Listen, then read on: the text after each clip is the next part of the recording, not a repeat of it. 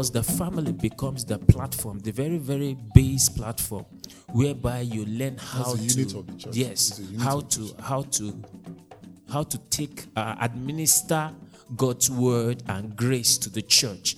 So your first platform, that training comes from the family. And once your wife and your children can approve of you, all right, you will find out that you will have a good testimony because these things will start from you. But you see, before it even starts from you, the man of God should have been trained even before getting married.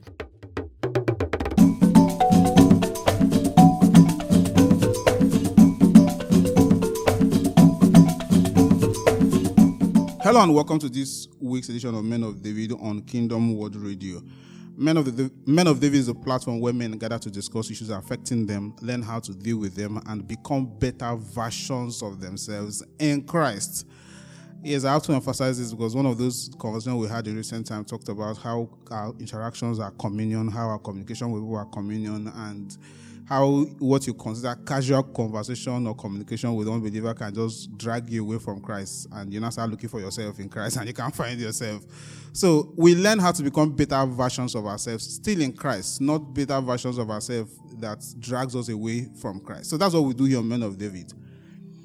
If you are joining us for the first time, please note you can actually engage with us on social media, Facebook, Twitter, and Instagram is at the KW Radio. You can send us your comments there, ask your question, give your feedback, and if you would rather send email, please send it to radio at pastor.ng. Today on Men of David, we are looking at a very important subject matter, and that is um, the subject matter of um, being an ambassador to our family as um, men. So, what we want to look at, how do I, as a man of David, become an ambassador to my family as a man? We're asking this question because we're asked to actually be represent Christ everywhere we go. But there are cases I've heard where men represent Christ on pulpits. They represent Christ maybe when they go for street evangelism. They represent Christ in every way, apart from to their children and to their wives, to their brothers, to their sisters, to their in-laws, and to everybody in their family. So sometimes they go out to preach, and their family members are just wondering, "So what is one doing, self?" And we don't want that to be our case. We want to learn how to really represent Christ everywhere, especially to our family. To do justice to this discussion, I've been joined by two men, two men of David actually, and um, I will introduce them when I come back after this break. My name is Ifani Chukwu D. Stay tuned.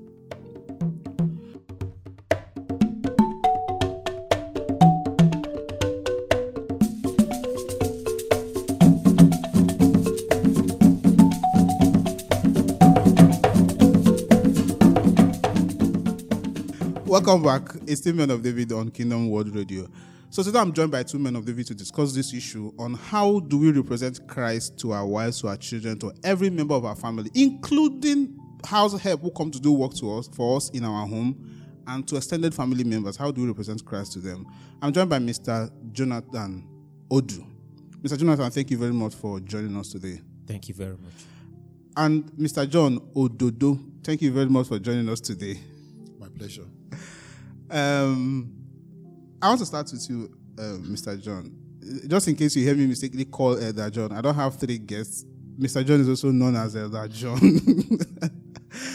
um, is it possible to be a Christian man and then misrepresent Christ in my home? I'll be giving my life to Christ, but in my home I'm misrepresenting Christ. Is it possible? It is possible to misrepresent Christ in the family or at home, because um, human beings are complex uh, beings, they can compartmentalize and they can be seen as very religious in their gatherings, and then when they come home, they leave that religiosity behind. No, but for for for us who are actually sincere, you know, your life at home is your life outside, outside the home also. So it is quite possible because people want to get accolade outside, but they don't really care about what they get at home. And then being the for for for us uh, men of David, being the husband is a very serious responsibility. I know I don't want to go delve into uh, further discussions now because I know that questions are coming up to that effect. So I will just say it is possible, very, very possible, to not represent Christ at home, Even though I'm a Christian. even though you are a Christian. Mr. Jonathan, do you think it's possible to misrepresent Christ in my family even though I'm a Christian? It's very, very possible. Uh, the Bible tells us that we, we are epistles. Um, some, some persons, a large number of people will have our own lives to read. They may not have the opportunity to read the epistles in the Bible, but it will be our own lives that they will have to read. And we must be careful to tailor our lives according to the scriptures, according to the doctrines of Christ. And whereby we detract from that doctrine, what it means that we are going to be misrepresenting the one that we live for. So when you do not actually have been indoctrinated or trained in the lines of the doctrines of Christ, you may be a Christian, but you will be representing, misrepresenting Christ. And Sorry, so say you may be a Christian, but you, you you may be a Christian, but you will be misrepresenting Christ because you have not given attention. The Bible says, give attention to reading, to exhortation, and to doctrine. And when you see doctrine is um, the formula that establishes a Christian life. So you must give attention to these things, reading, exhortation, and doctrine. Whereby you detract from these things, your life may not follow according to what Christ may expect from it. Thank you. There are people who have given attention to the scriptures, to doctrines. Possibly they even teach it. But at home, it appears as if it's a different person who preached in church, but it's another person that is at home. What happens in such case? Okay. Um. Actually, uh, for me, yes, those situations also um, they play out. But you see, the what blesses you really is what you commit to.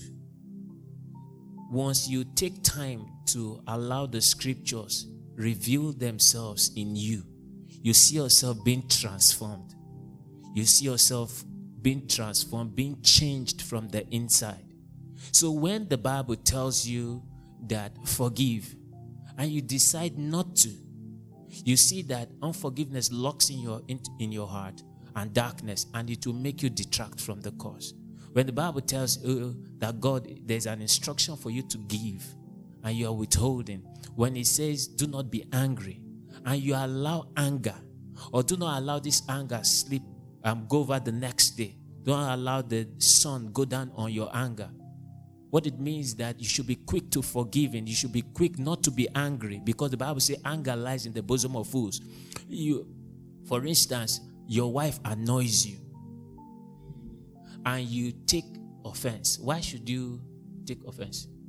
You- I'm a human being. Yes, you may take offense, yes. But you see, one thing with offense, the Bible says offense comes. But you have the decision not to take it. You have a decision not to take it.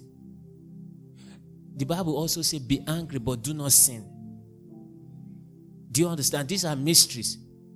This small thing that I just said, be angry, but do not sin, is a way of telling you that don't allow anger rest in your heart. Let it go.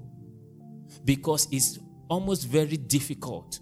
It takes Christ for that into place. It's almost very difficult for you to be angry and not demonstrate it. So you see some people getting angry and they take up weapon, they take up something and they smash their television in their homes. Sometimes the wives do that, sometimes it will be the men. So this thing is a grace given by Christ Himself. When you apply yourself and you ask for grace, say, Lord, please help me. That's where you will find out that people are now beginning to conform to the image of Christ. Yes, and when you begin to do that, you see God, Christ Himself, that obedience will be taking, yanking anger away from you. So you now see yourself, rather than easily getting angry, you see yourself easily enduring, taking things, and you you learn from it. You learn patience even from it. You you are ready to forgive anyone that offends you. It, it, it's a deep mystery, actually. You have to go into the depths of Christ. For somebody to offend you deeply, and yet you smile and you forgive the person and you let go. Thank you. Elder John, Yes, sir. what is actually responsible for cases where a man of God or even a brother preaches powerfully in church as a pastor, Sunday school teacher, or goes for evangelism, distributing tract and Christian literature, but when he gets home, the same mystery he taught, he contributed in church, he doesn't practice at home. What is the problem? Yeah. Um, we when it comes to teaching of the word of God, it's a gift of the Spirit. You understand? Gift, right? Yeah, gift, gift of the Spirit or preaching, work of a pastor. It's an anointing work.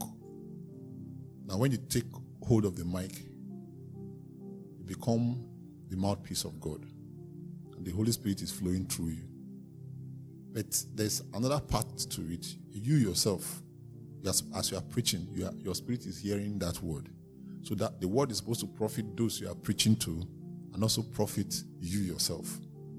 Now, but in Hebrews chapter 4, verse 2, it says, For indeed we have had good news preached to us, just as they also. But the word they had did not profit them because it was not united by faith. Some translations say mixed with faith mm. in those who heard. So, what does it mean to mix the word of God with faith? It's basically to believe it and to practice. Your ability to take the word of God and say, I will, I will exe- execute you by the grace of God in my life is mixing it with faith. And that is the only time the word of God profits you. So if you don't mix it with faith, you cannot demonstrate it. So what you cannot demonstrate will not be seen at home. Do you understand? So if you are a big time man of God, when you come, when it's time to preach, the anointing flows, but you yourself don't take out time. Like, like Paul said, work out your salvation with fear and with trembling.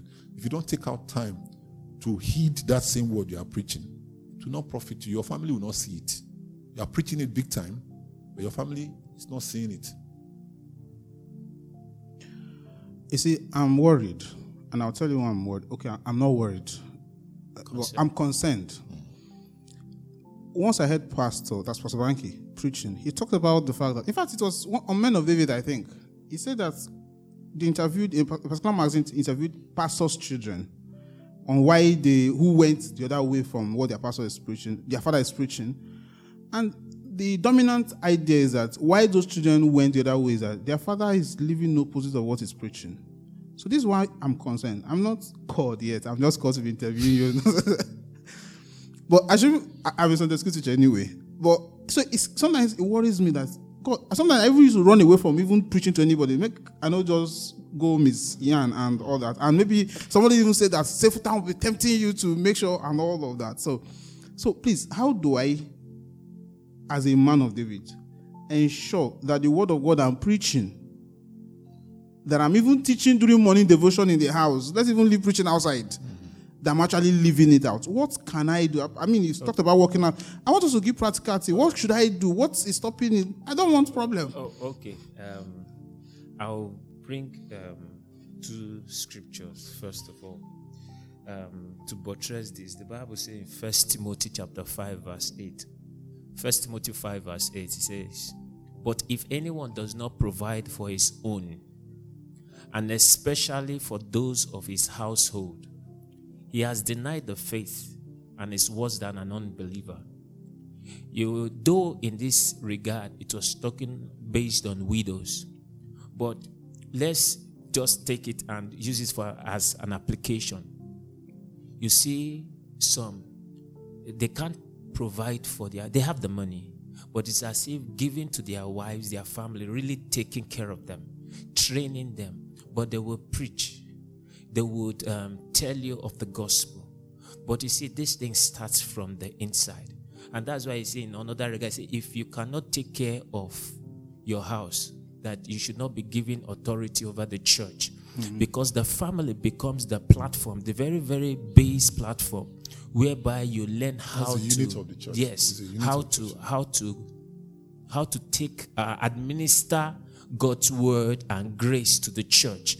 So, your first platform, that training comes from the family. And once your wife and your children can approve of you, all right, you will find out that you will have a good testimony because these things will start from you. But you see, before even starts from you, the man of God should have been trained even before getting married. If you look at First Timothy, uh, that First Timothy chapter four, I believe verse six, he said, "If you instruct the brethren in these things, you will be a good minister of Jesus Christ, nourished in the words of faith and of the doctrine which you have carefully followed." You cannot go and teach what you have not carefully followed. You should not teach what you have not first learned. And in the body of Christ, the learned how you will say you have learned the scriptures. Just as Pastor Boju once said, you know, normally you will read, you would um, you will you will read, you will understand, then you go and practice. But in working with the Lord, you will read, you will practice and then you will gain understanding. Do you understand? Living what you have read, living what the instructions of God, you will what you have carefully followed before you will go and teach. Some people, I do not know how they operate. They are bold to declare the things that they've not experienced. Like the, the Bible tells us the things we have heard, the things we have uh, we have our hands have handled Which is the things of the word of life. These are the things that you have you have seen yourself demonstrate. You have handled you have tasted of it. So why are you you, you teaching it? It will be you are living a hypocritical life. And there are men like that living hypocrit- hypocritical life which ought not be so. And that is why in Genesis chapter 18, verse 19, I would like to read there. Genesis 18, verse 19. It says, let me just read um, um, from, I just, okay, let me just read from, uh, from, from 17. And the Lord said, the Lord Himself oh, said, Shall I hide from Abraham what I am doing? Since Abraham shall surely become a great and mighty nation, and all the nations of the earth shall be blessed in him. Verse 19 now says, which is the anchor verse. It says, For I have known him in order that he may command his children and his household after him, that they keep the way of the Lord to do righteousness and justice, that the Lord may bring to Abraham what he has spoken to him. Praise God. You see, the Lord made a boast of Abraham. You know, I was looking at this. I said, Lord, can you please help me? Can God really boast concerning a man? I thought about this deep, but this is this came by years of walking with the Lord. And that's why the Lord came to a point whereby He said, I know Abraham. Abraham has lived this life. And Abraham haven't lived the life and had testimonies. Will teach his children, children, will command them in this way. Will command them. So you see that this is a man who, in every ramification, in every facet of life, has been trained, and this is what he's doing. Thank you. Uh, John, you said something that struck me. I understand what you said about you don't declare what your, your hands have not handled. But he, of course, say that when you are preaching, a lot of times you're not even doing it by your own strength. Like God takes over you. The same way God heals a sick person through you. It's not really you doing it. He also takes over your mouth and starts preaching. So you hear things. So a pastor preaches things that possibly he doesn't even know before that time. Yeah. How can he ensure that those things, things like that that he preaches, actually benefit? What does he do to ensure they don't just get thrown at the members or the listeners, and he doesn't even partake of that on teaching? In which case, the family members hears, okay, pastor said this, but when they get home, pastor doesn't do it because pastor, perhaps, of course, he didn't say what he thought about beforehand. You, you know, um, Paul said something that um, uh, God forbid that he becomes what a castaway after, After pointing others to Christ. Do you understand? So when you when you when you mount the pulpit, it's, it's not all about you any longer. Do you understand? God is trying to reach some faithful people in the, in the crowd. So and you are available to be used. So whether you pay attention to it, God wants to reach somebody, and you are handling the mic at that point in time. He might decide to use you. So that's why I, we said it's a matter of anointing. So, but you know, he said in um, Second Timothy two verse six that the husbandman that laboreth, what is supposed to be the first partaker. partaker. So this word you are teaching people, you are supposed to also what watch this word come to pass in your own life first. You are supposed to be first partaker also. Like go back to listen to the message again. Good. You you after preaching, you can sit down and listen to yourself. You know, for for the opportunities I've had to preach and be recorded, I have gone deliberately to collect those things, so I me myself can hear it again. Yeah, I've done it. Okay. So it is important that even as you are preaching, your spirit is not is paying attention also to what you are saying. And even if, even sometimes you can be carried away by the message, you take time out to listen to what you have preached. You know, I was, I was listening to one of those such messages recently, and I was laughing. I said, ah, you know, I and it was blessing me. And I was the one who preached the message. It was blessing me. I was making some decisions. So it's it's like that. The word of God is powerful. That's what the Bible says. Do you understand? Hmm. It is it is it is quick, it's alive. Do you understand? So it has the capacity. So if you give yourself to it over a period of time, Abraham was changed by his constant interaction with God. God comes and meets him and give him the promise, and he believes it, and that is counted unto him as faith. It is changing him. It is making him to arrive at the point where he will be able to receive Isaac. Do you understand? So the word, the promises of God or the word of God changes us. So if we don't mix it with faith, it will not change us. It will not promise us, uh, profit us. That's that's one thing we have to know.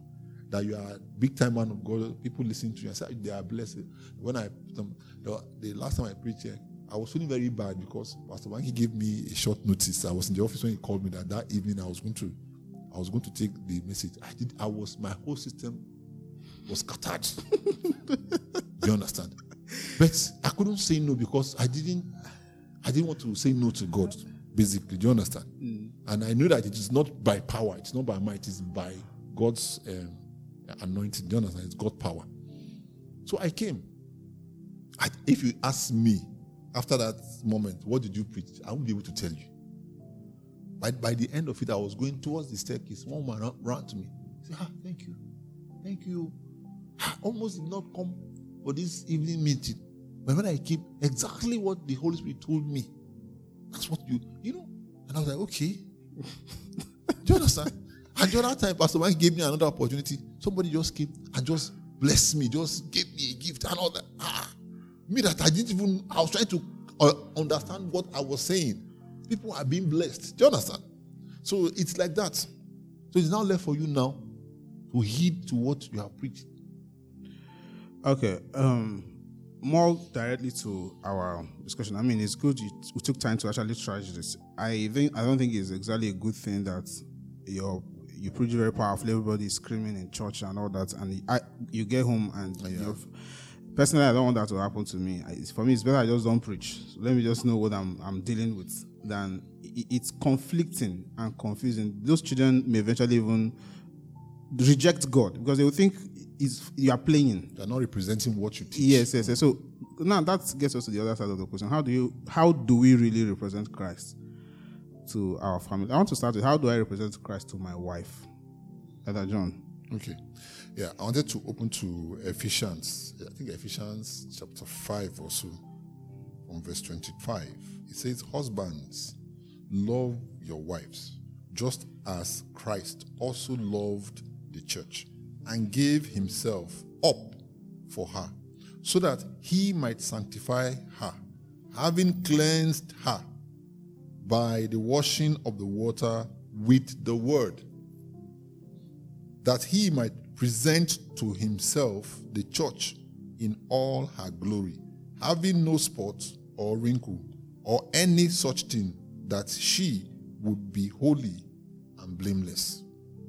So now, so you see now that this is how the man of David represents Christ by obeying the scripture. He said, Love your wife as Christ loves the church. So, what you are doing, you are copying Christ. Now, your wife now is the church. Love her as Christ loved the church. The church was not perfect, but Christ loved the church and died for the church. Praise the Lord. Hallelujah. So you love your wife, and as a preacher, like we said, he said, by what sanctifying her, eh? and having cleansed her by the washing of the water by what? The word. So as you are teaching people outside, you should teach your wife. In fact, your wife is your first congregation.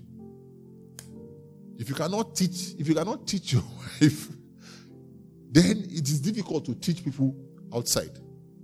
It's not, not really difficult per se, but there's the obligation to teach your wife.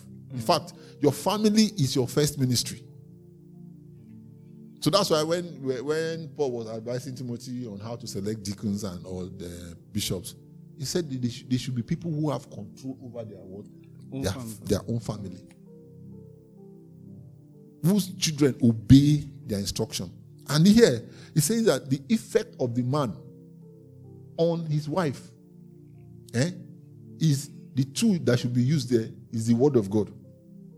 You are making her to become a better Christian by the washing of the uh, of of her by the word of God.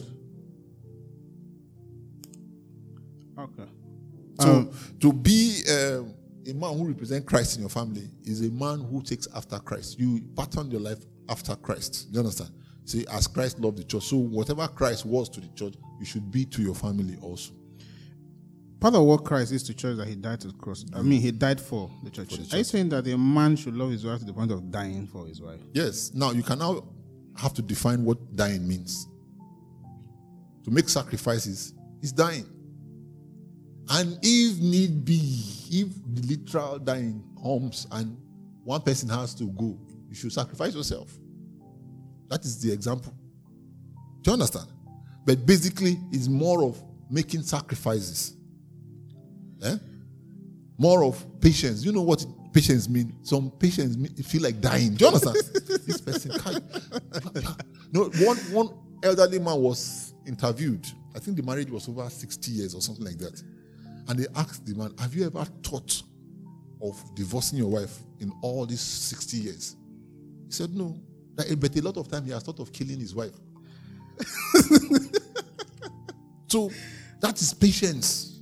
Do you understand? Yeah. That is patience. It's some patience, you will just have it, it. It's as if it's choking the life out of you, but you just have to be patient. That is dying. Do you understand? Yeah. Okay.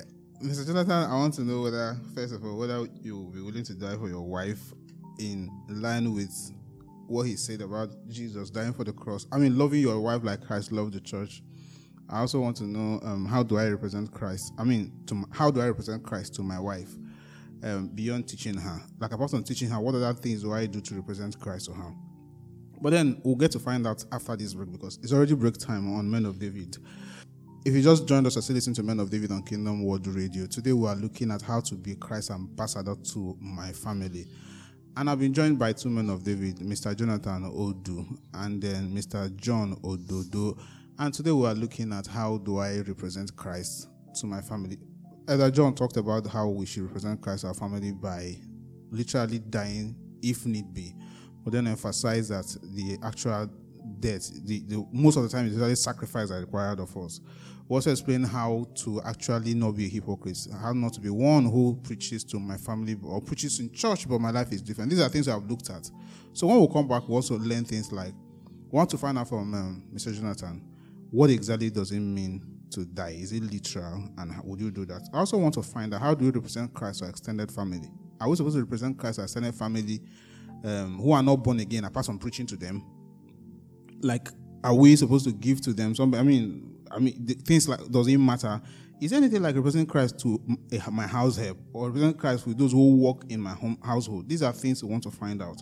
How do we go about this? And then, if, for example, I mistakenly misrepresent Christ to my family, or have perpetually misrepresented Christ to my family, but I'm repenting today, please, how do I go about it? If you stick around, you get answers to these questions on Men of David. Please stay tuned.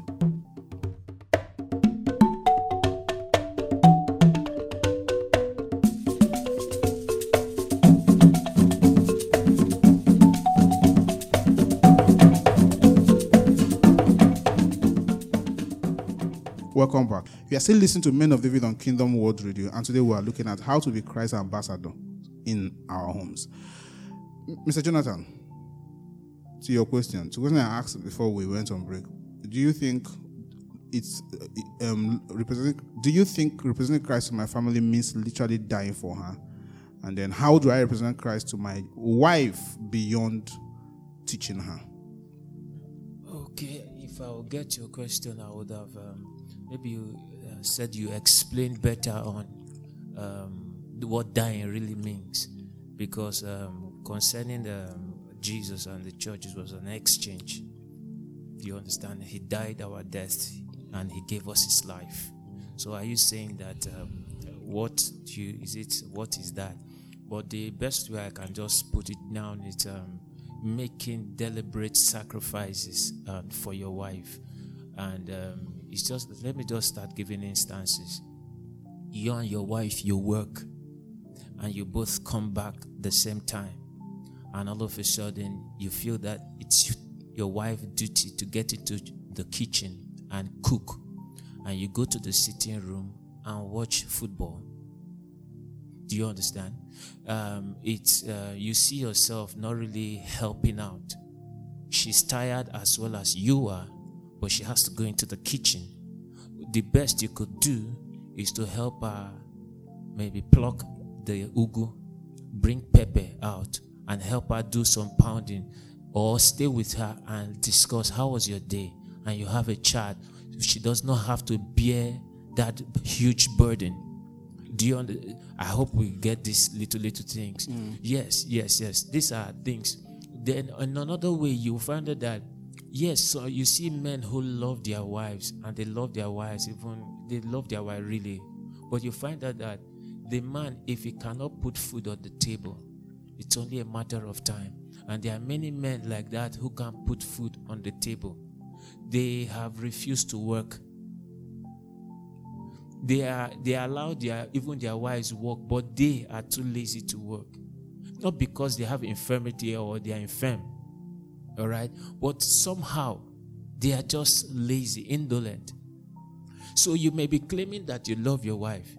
The, the Bible tells us that God so loved the world that He gave. What do you have to give? So you have to work. You have to be industrious. Industry has to be in you. Go so that you can put food on the table. Bishop David Oyedepo once said something before. He said, Good food is good, and good food costs good money. You see many men who cannot give their wives money for food. It's not because of the trial they are going through, because, you know, if you see a, a- God helping you marry a good wife, a good wife can go through the trial period with you. All right, but this is not you going through trial period, but you just not understanding certain things. No, you are getting it twisted. So, if you really love your wife, you will give. So, men don't have this attitude of giving their wives money for food, but they come back expecting food to eat. So, how do you think that happens? And some men allow their wives to pay rent. I'm not saying we're just talking about where all things being equal, all right? To pay their rent and they relax. And they relax. And my wife, eh, my wife should pay rent. My wife should uh, buy food stuff. What after all, what are you using your money to do? No. There are things as a man, you take up responsibility. Do you know that even if your wife earns more than you, there's an attitude you need to have every month. You may have, your wife may be earning 150,000 naira and you are earning uh, 100,000. But do you know one thing? You just carry 20,000 naira and say, Take, hold, this is for you. See, there's an attitude of giving that you need to have. It makes her willing to sacrifice for you, to go the nine yards for you. When you have, she knows you give to her. When you do not have, she will stand by you. So these are attitudes. You see, attitudes will help you if your mind is renewed. And this is what the Word of God does for us. It teaches us how to really think well so that we can live well together. Let me just uh, drop it there.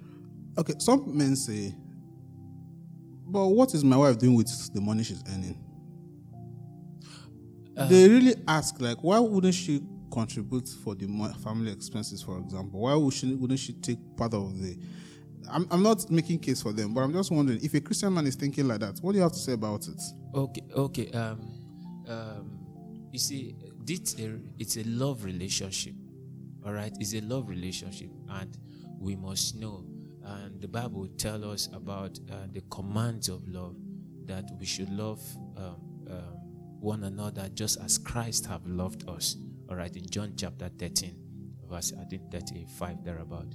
So you find that, that since it's a love relationship, eh, and you look at how the church existed, it's a common pool. But you see, as a man who has been, who is to steer the boat, you take the lead. All right? If you are really living rightly, if you are really, if you are li- really re- deep, showing, you're living your life in good example, you are not all about, you're not greedy about money or all of all that, but you give. You will have taught your wife how also to give. Okay. You would have taught her how to give. And then it will be that she's at ease to give. Okay, when I got married, all right, I we don't my wife and I don't operate operate a joint account. We don't. Some families do. So you know how you operate yours. All right, when I got married, she's coming from her background. I am coming from mine. And uh, she's earning, I am earning. But immediately we got married. That's when she now started working here in Enugu. She came out, she resigned where she was in Port Harcourt and came down. But I did something. Uh, when she I was providing, when she now got a job like four months after she started earning, um, she submitted her her salary, her first salary to me. And I said, No, hold it. All right, hold it. Because she's seen how when we started with the money I'm earning, I was sent to my parents and sent to her parents. Since then, we've always been sending every month.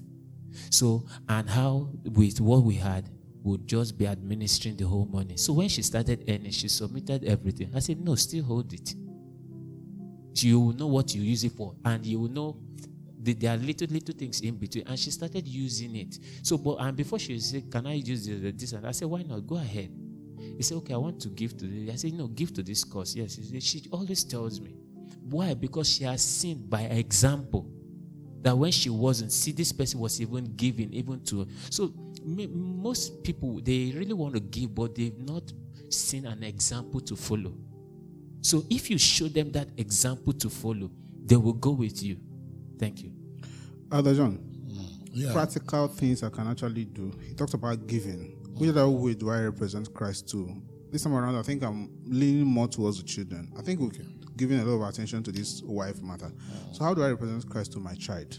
I'm talking about a three year old child who doesn't know so much, and then a 16 year old teenager. How do I? Rep- These are two. They behave in different ways. They understand things differently. How do I represent Christ to them? Yeah, basically, um, one set of the example of the children you gave is, three year old, you know, and another age, you know that mostly they do things by copying, you know, and then the teenager, you can teach the word, you can sit them down and school them the word of God, and they also learn by following examples also. So it is now very, very penitent or very, very important that you showcase Christ alone in your dealings with them, in sincerity, in being truthful at all times, in the love of God. Even at my, even my own children, at um, Joshua is five years old. But Joshua does not go to bed without saying, Daddy, come and pray for me. That is how they are. So, and this one that is three years old now, Janelle, Janelle has copied it too. Daddy, come and pray for me. They have learned how to pray for their food before they eat. You understand? They attend Sunday school every Sunday and they are given assignments to do. They are taught the word of God there. And in at home, they have children's Bible, which they are made, made to read from time to time. Do you understand? So, and we tell them, we discuss with them. Because children now, Joshua at five years old, the amount of information information he has already is enormous. It's not like five year old child of 1980.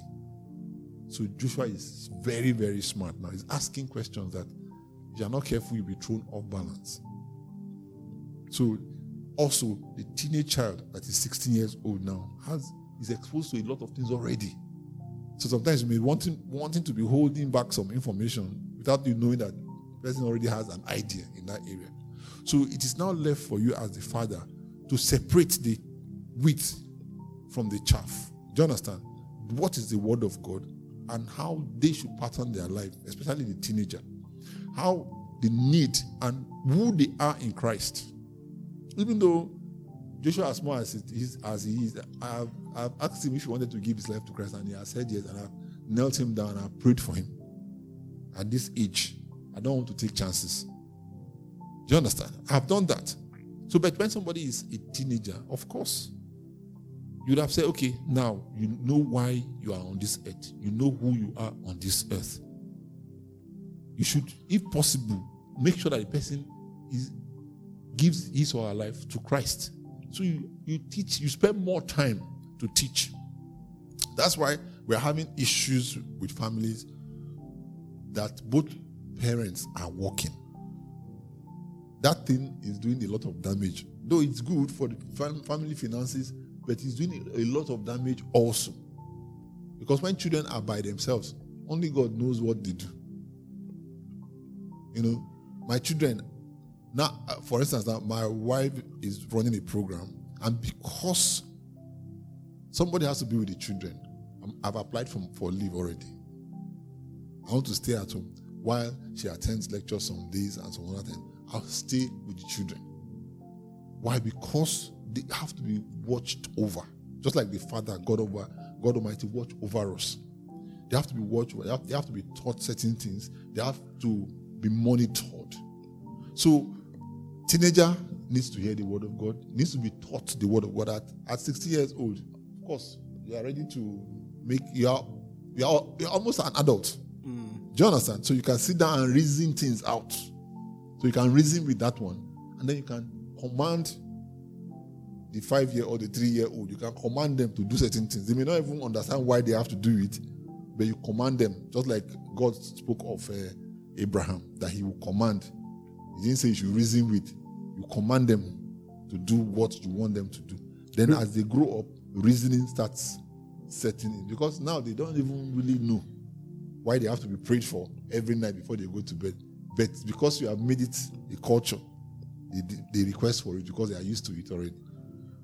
I think one day we'll talk about this commanding your household. I didn't. I have read that passage, but it didn't strike me that actually say, "I know Abraham will command his household to." We'll talk about because until now it didn't occur to me that actually you have to command your household because there are people that actually start children start negotiating with their parents on what to do and what not to yes. do. And then and it's not it's not totally correct. Now there's a place that says children obey. So you obey commands. Okay. Paul, Paul talk about children obey your parents. It's not, it's not obey used. Obey your parents in the Lord. So he's not saying children reason with your parents. It's obedience. Also, you can love your wife. Your wife should submit. Do you understand? Yes. He didn't say children submit. Children are to obey. Submission and obedience they are two different things. Okay. I'm asking you about the same question, um, Mr. Jonathan, but then I'm adding another thing to it. In the home, offenses are bound to arise, like you said. You said it earlier when we started. You talked about the fact that they may come, but you don't have to take it. Mm. However, sometimes it can be so strong, it's hard to let go. Now, if you express anger all the time, you're offended. my understanding is that you are clearly misrepresenting Christ. Please, how can I, as a man of David, control my anger towards my children? I want this boy, don't do this, don't do, don't do this. He keeps doing it. How do I control my anger towards my wife? Children, I can understand their children. But why if there's a full grown adult, I'll tell you this thing today, you do. So, how do I manage my anger, manage offenses in the home so that I don't misrepresent Christ by sinning in my anger? Okay. Um,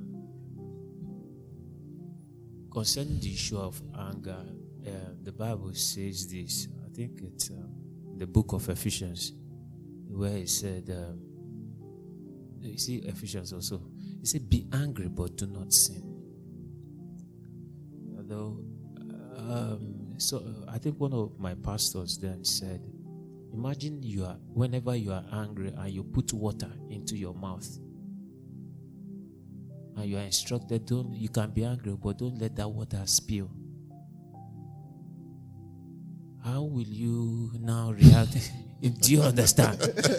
You won't say get, anything get, get- close mouth. water in your mouth. Let it full. And don't let it spill one drop. You- can you understand what it means? Say be angry and do not sin. Mm. Yes.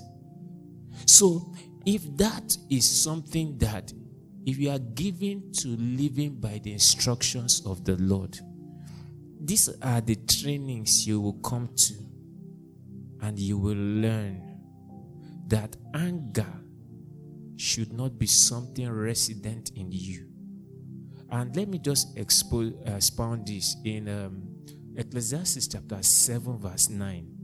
The Bible says, Do not hasten to be angry. Do not hasten in your spirit to be angry.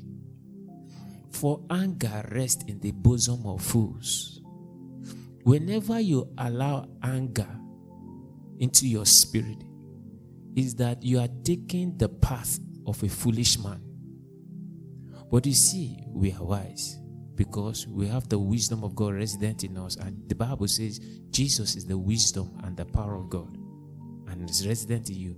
So you do not want that conflict in your spirit. Your yes, there are times your wife has greatly annoyed you. But this is an opportunity to, for you to demonstrate the grace and the mercy of God. The Bible says that in that while we are yet sinners, Jesus Christ died for us. We are forgiven. If you keep allowing this thing, it's a, it's offenses will come. It is sure. As well, you are in this world, offenses will come. But who is that person in which that offense will come through? Don't give offense, neither do should you take it.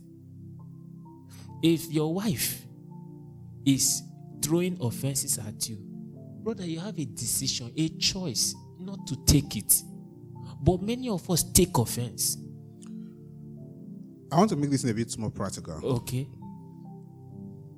You, I want to use one example.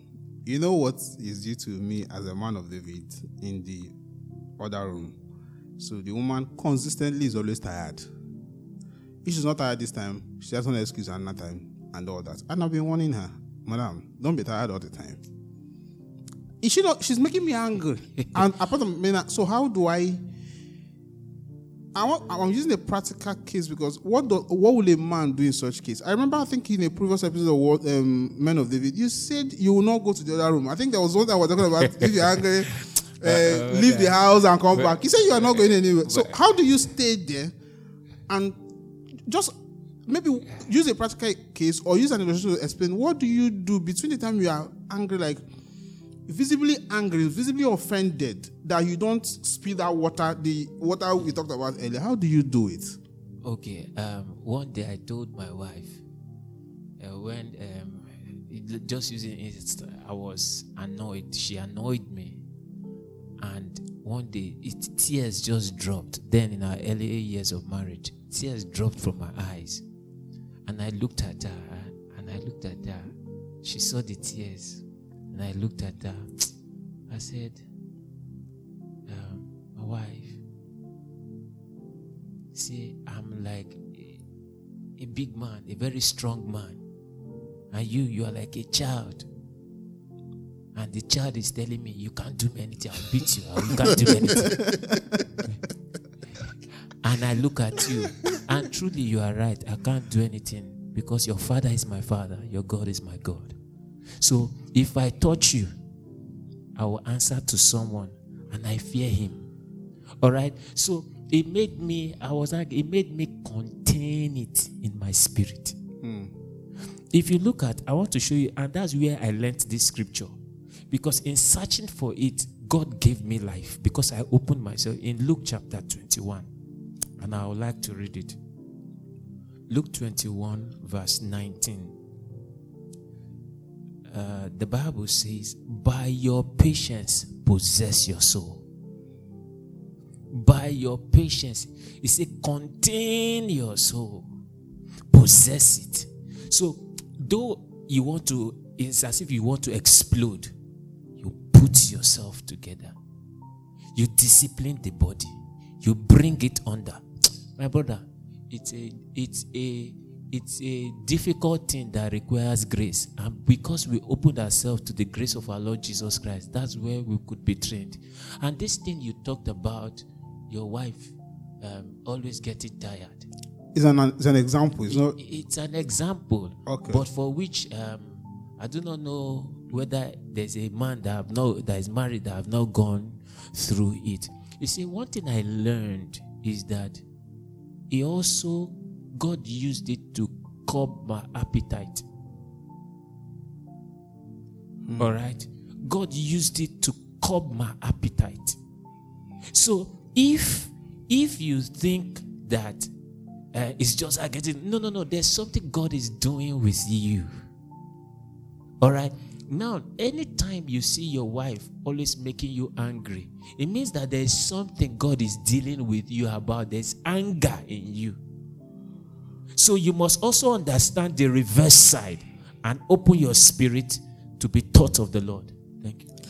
Elder John, how do you, briefly, because I want to squeeze in two more questions, but I need to know how do you share practical ideas or practical example on how to actually manage offense so that you don't overreact both to your children, overreact to the children of even beating the person or hurting the person or causing a permanent organ damage to the child, and how do you ensure you don't overreact to your wife so that you say things that could damage her and all of that? You know, um, it's very important that um, husband and wife or the family drink from the same source. They have the same teacher. Do you understand? That's very key. It's a foundational matter. And then, two, you know, a lot of times it is not the Bible is not because we are human. Anger is is there. Uh-huh. But he say God is slow to anger doesn't mean he doesn't get angry. You understand? And he has instructed us in his word also to be slow to anger. Do you understand? We should be like God. So a lot of times for me, don't don't react when you're angry. Why? Because the anger of man does not work the righteousness of God. If you want to react, allow the temper to have calmed down. If not, you may not reason properly. So if if a child misbehave, or if a, child basically misbehave, and you are very pained at that time, you can allow yourself calm down. You know, I, I have said this before. When I was a, a boy, I grew up under a police officer who was a Christian. He was one who led me to Christ. If he wanted to beat me, sometimes he doesn't beat me the, the time I committed the offense. A lot of I can't remember him doing that.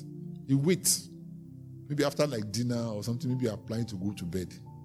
Say, come and kneel down. He will now tell you all your sins for why he's going to beat you. So before he beats you, you know what you are paying for. it's very, very important. He will tell me this is why I am beating you. And I'm going to give you five strokes or ten strokes. He has done that to me. And his words are always, for me, his words are usually, I was small then, his words are usually very anointed. He was a Sunday school teacher and a police officer. Anytime he speaks to me, the thing, where the thing, the word goes to is very deep. So Sometimes I, I cry.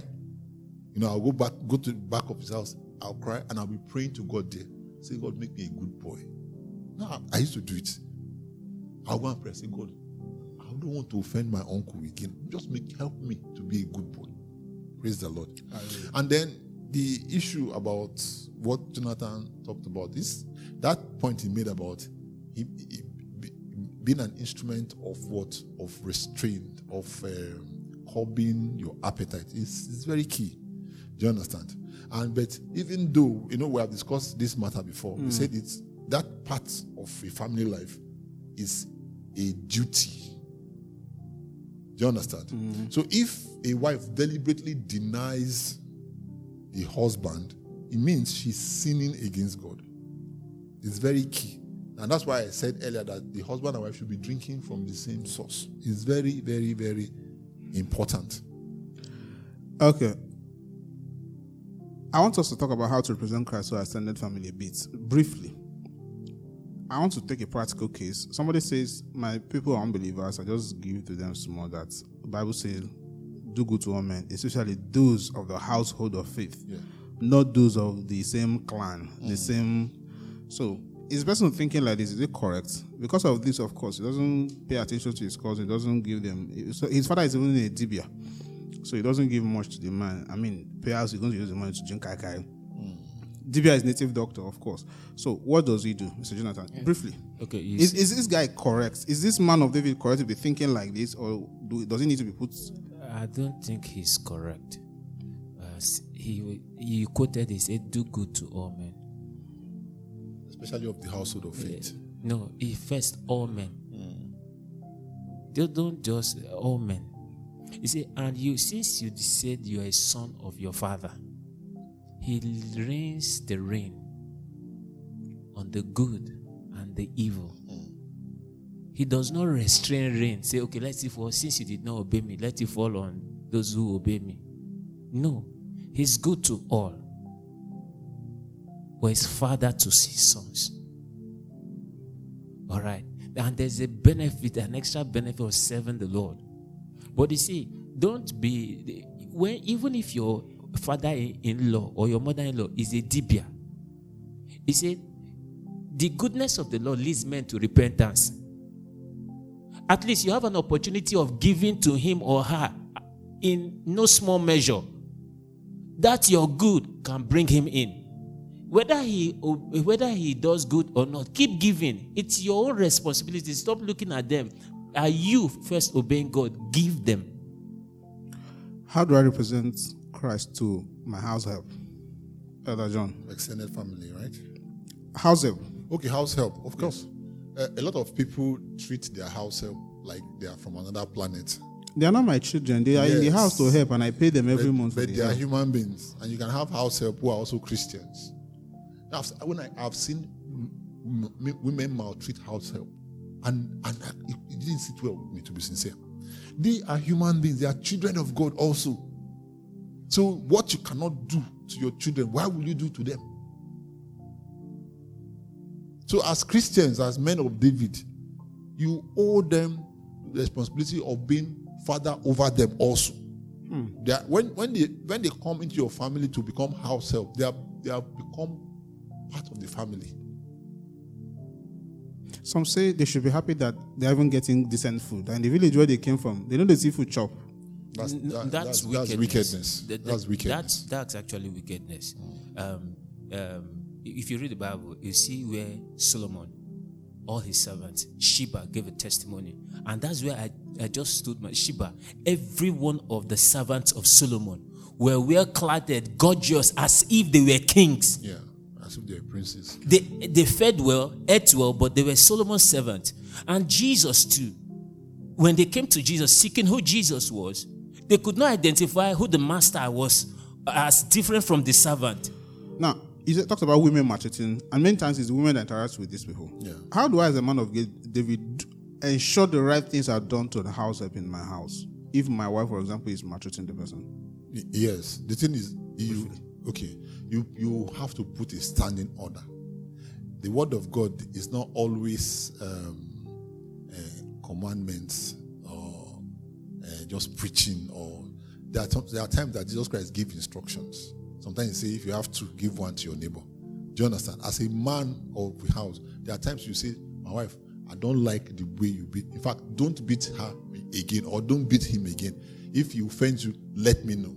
Maybe if she, so that you try to prevent some things. Do you understand? Hmm. If if if she does anything in the house, when I come back, you tell me. I know how to handle it, and not so that you don't pour anger on some somebody and you know cause injury. Less than 30 seconds, Mr. Jonathan. A man of David is repenting today to start being a ambas- to start being an ambassador to his family. He wants to repent. How does he fix the problem he think he caused by misrepresenting Christ to his children and his family? So they grew up thinking this man is a hypocrite or something. Or a Oh, wicked oh, person. Okay, um, I think first of all, it's just repentance. Uh, it's just first repentance and um, going. If you at least every one of them are there, you call them together. Go and repent before God and repent and tell them that you are sorry. Apologize for every wrong that you have done and take it to heart to follow after teaching, doctrine, manner of life, faith. Uh, How um, Paul told Timothy, he said, You have followed carefully after my doctrine, my manner of life, my faith, long suffering. So he should put, he should stretch himself in this wise, and he will do well. Thank you very much, Mr. Jonathan Odu, for being on Men of David today. Thank you very much. All right, um, Elder John, thank you very much for being on Men of David today. It's my pleasure always. This is where we draw the curtain on this week's edition of Men of David, reaching you from the studios of Kingdom World Radio. Uh, Men of David returns your way next week. And um, please know that you can join the conversation on Facebook, Twitter, and Instagram at the KW Radio. If you would like to send us your feedback or even your questions or contribution, please send it to radio at pastor.ng. Until we bring our next exciting episode, may God help you really be an ambassador of Christ in your family.